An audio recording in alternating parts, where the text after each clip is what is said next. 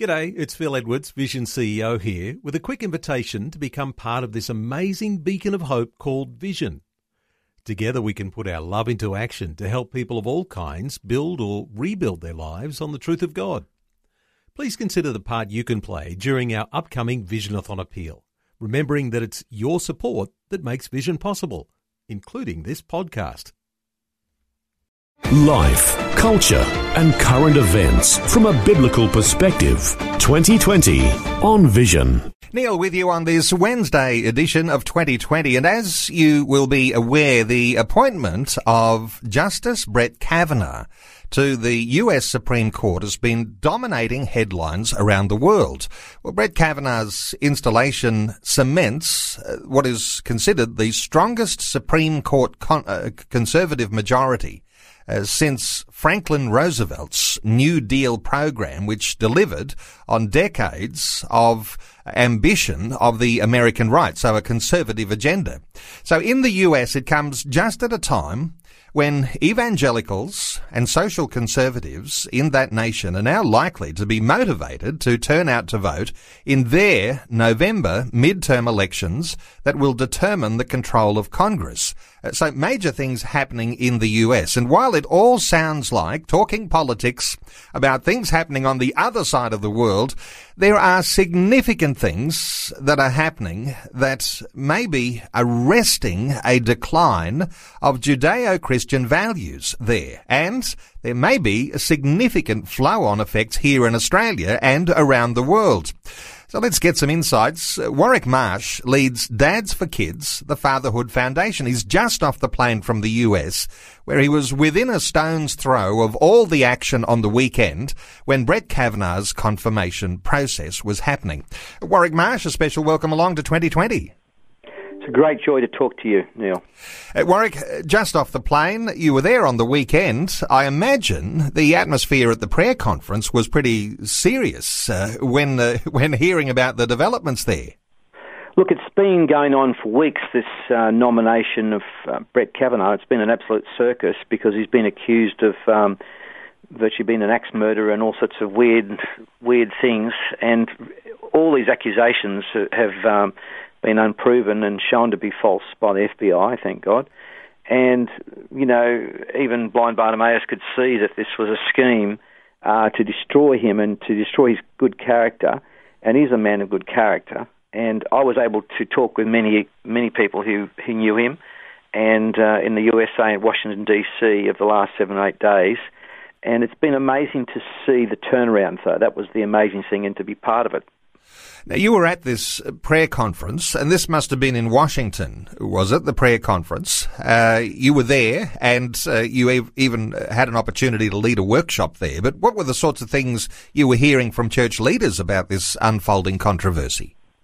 Well, look, just to give you a bit more backup on what how I was um, what I was actually doing, and uh, I'll, I'll answer to the you know your question about the church leaders.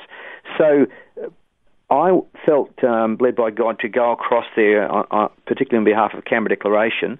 But you know, the other reality too is you mentioned dads for kids. You know, a fatherless child is off is really the an abortion is a is a result of a fatherless child. It's been proven and shown when women are cared for and loved and properly nurtured and uh, you know provided support, they don't go for an abortion. They want to have a baby, and I've um, I, have always felt that this was a, a problem of of um, absent men uh, and men who have uh, you know abandoned their responsibility.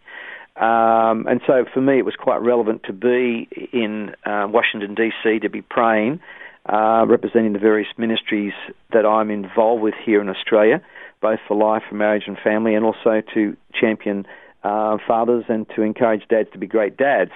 So it was in that context I was there in Washington, D.C. I was invited to actually share at this conference briefly. Um, and then I did a, a seminar. Before I did the seminar, mind you, I was actually, we went into the Supreme Court. We actually prayed in the Supreme Court. We went into the Senate. We prayed in the Senate.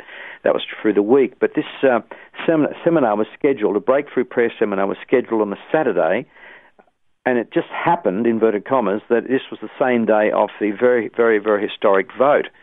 And in the morning we gathered, we prayed together, and we shared together, we worshipped together. And a friend of mine John Robb, who runs the International Prayer Council, had shared this story story with me. How uh, Shel Sjoberg in Cambodia had had spoken these uh, very historic words at a very historic uh, prayer gathering of, of Christian leaders many years ago, and he he confronted them with the truth that had blood on their hands. And the reality was that many of them, before they were Christians, were involved in the massacres, the Pol Pot massacres uh, in Cambodia, the killing fields. And that produced a wave of repentance and tears and uh, outcry to God and prayers. And I had the same message for Saturday morning, particularly for the men that were there gathered at that seminar. I turned to them and I said, Men, we have blood on our hands. Thankfully, they, they agree with me and they could see that we were in part responsible either for abdicating their responsibility, responsibility as men to speak out against abortion or in um, taking part in the whole culture of culture of death by uh, um, you know getting involved in immorality or uh, you know the whole pornography issue which pervades us and is a, is a challenge for us as men and it's because it's everywhere. And they we cried out to God together and we asked the women that were there present at that seminar for forgiveness and asked them for, um, you know, ask God for, for, forgiveness as well. And that brought tears for, from us and brought tears from the women who then proceeded to share their um, pain and their grief, uh, with um, some of them being abortion survivors, some may be involved in abortions. And you know the whole issue too of um, uh, you know the, the, them uh, as women perhaps seducing uh, men and causing uh, challenges for men. And so it was a real reconciliation of the genders. It was an amazing time. It was profound. And at that point, I felt the vote was assured. And it was as if God said, Don't worry. Don't worry, Warwick. Uh, I've got this in the bag. And uh, because God, it says in the scripture, if my people who are called by my name will humble themselves and pray and turn from their wicked ways, then will I hear from heaven, forgive their sin and heal their land. And that's when breakthrough comes. And later that afternoon at 3:45, before I left America uh, to fly back to Australia, the vote was taken, and the, the historic vote was 50 to 48. And that vote, as you said earlier in your introduction, Neil, will affect not only America but will affect Australia and will affect the world because ab- abortion is a worldwide problem. Now, you mentioned, Neil. Uh, Warwick, just before we move on from there, let's yeah. talk about uh, abortion for a moment because one of the fears that the Democrats in the United States have, or those who are on the progressive side of politics, one of the fears that they have is that with this new justice on uh, their Supreme Court, Justice Brett Kavanaugh, that there is going to be a review of the monumental legislation called Roe versus Wade, uh, which brought in this abortion on demand, and uh, now seriously for decades, uh, that's caused all of this abortion issue to uh, just uh, proliferate around the world. So when you connect Australia to this, uh, let me just bring you to the fact that in Queensland, uh, in just a week's time, the Queensland government's going to be voting on a a whole new bill that could see the abortion laws in Queensland be aligned with what's happening already in Victoria and in Tasmania. You have been monitoring all of that along, and uh, you're clearly a pro-life campaigner when it comes to this. But this has got this sort of ramification, this sort of effect on what's happening here in Australia too. Look, it it does have an effect. Um, um, again, uh, you brought up several very good points. Um, the reality is that that um, that case might take uh, six months, it might take twelve months, it might take two years to get before the Supreme Court. But right now, we seem assured that uh, such a bill uh, or such a uh, decision would now be reversed, and that there would be no um, uh, finding by the Supreme Court of America that there was this hidden right for abortion in the Constitution, which was just patently ridiculous uh, to start with. That they, you know, because the Constitution is actually all about God, it's all about life, it's all about uh, the pursuit of happiness, and it's a wonderful document, the American Constitution, and there's no reference to uh, the right of a woman to an abortion. So I do believe it will be overturned in due course. It might take uh, six months, 12 months, two years. And as it's overturned, it will have an effect. Now, I wish we could bring it sooner because right now in Queensland we have this horrible bill to bring this um, abortion, legalise abortion, but not only legalise abortion, but to virtually um, up to 22 weeks, and also force doctors to provide referrals for killing a baby to uh, another doctor who would then take that abortion. So it's very, very sad uh, that we, we don't have that uh, judgment sooner, but we won't get it, but it will actually ultimately have an effect in Australia and the rest of the world. So there is potential. What we might see is Australia becoming even more deeply immersed. If Queensland follows suit, with the Victorians and the Tasmanians and uh, introduces uh, laws that will, uh, in fact, uh, uh, make abortion on demand much more deeply serious than they have been. It's already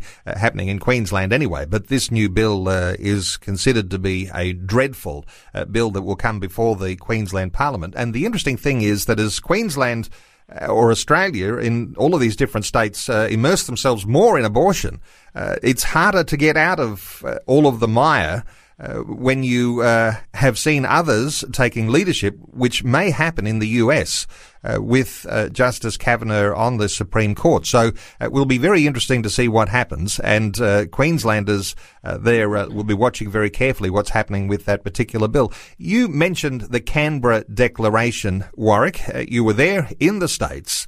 And you were there representing the Canberra Declaration.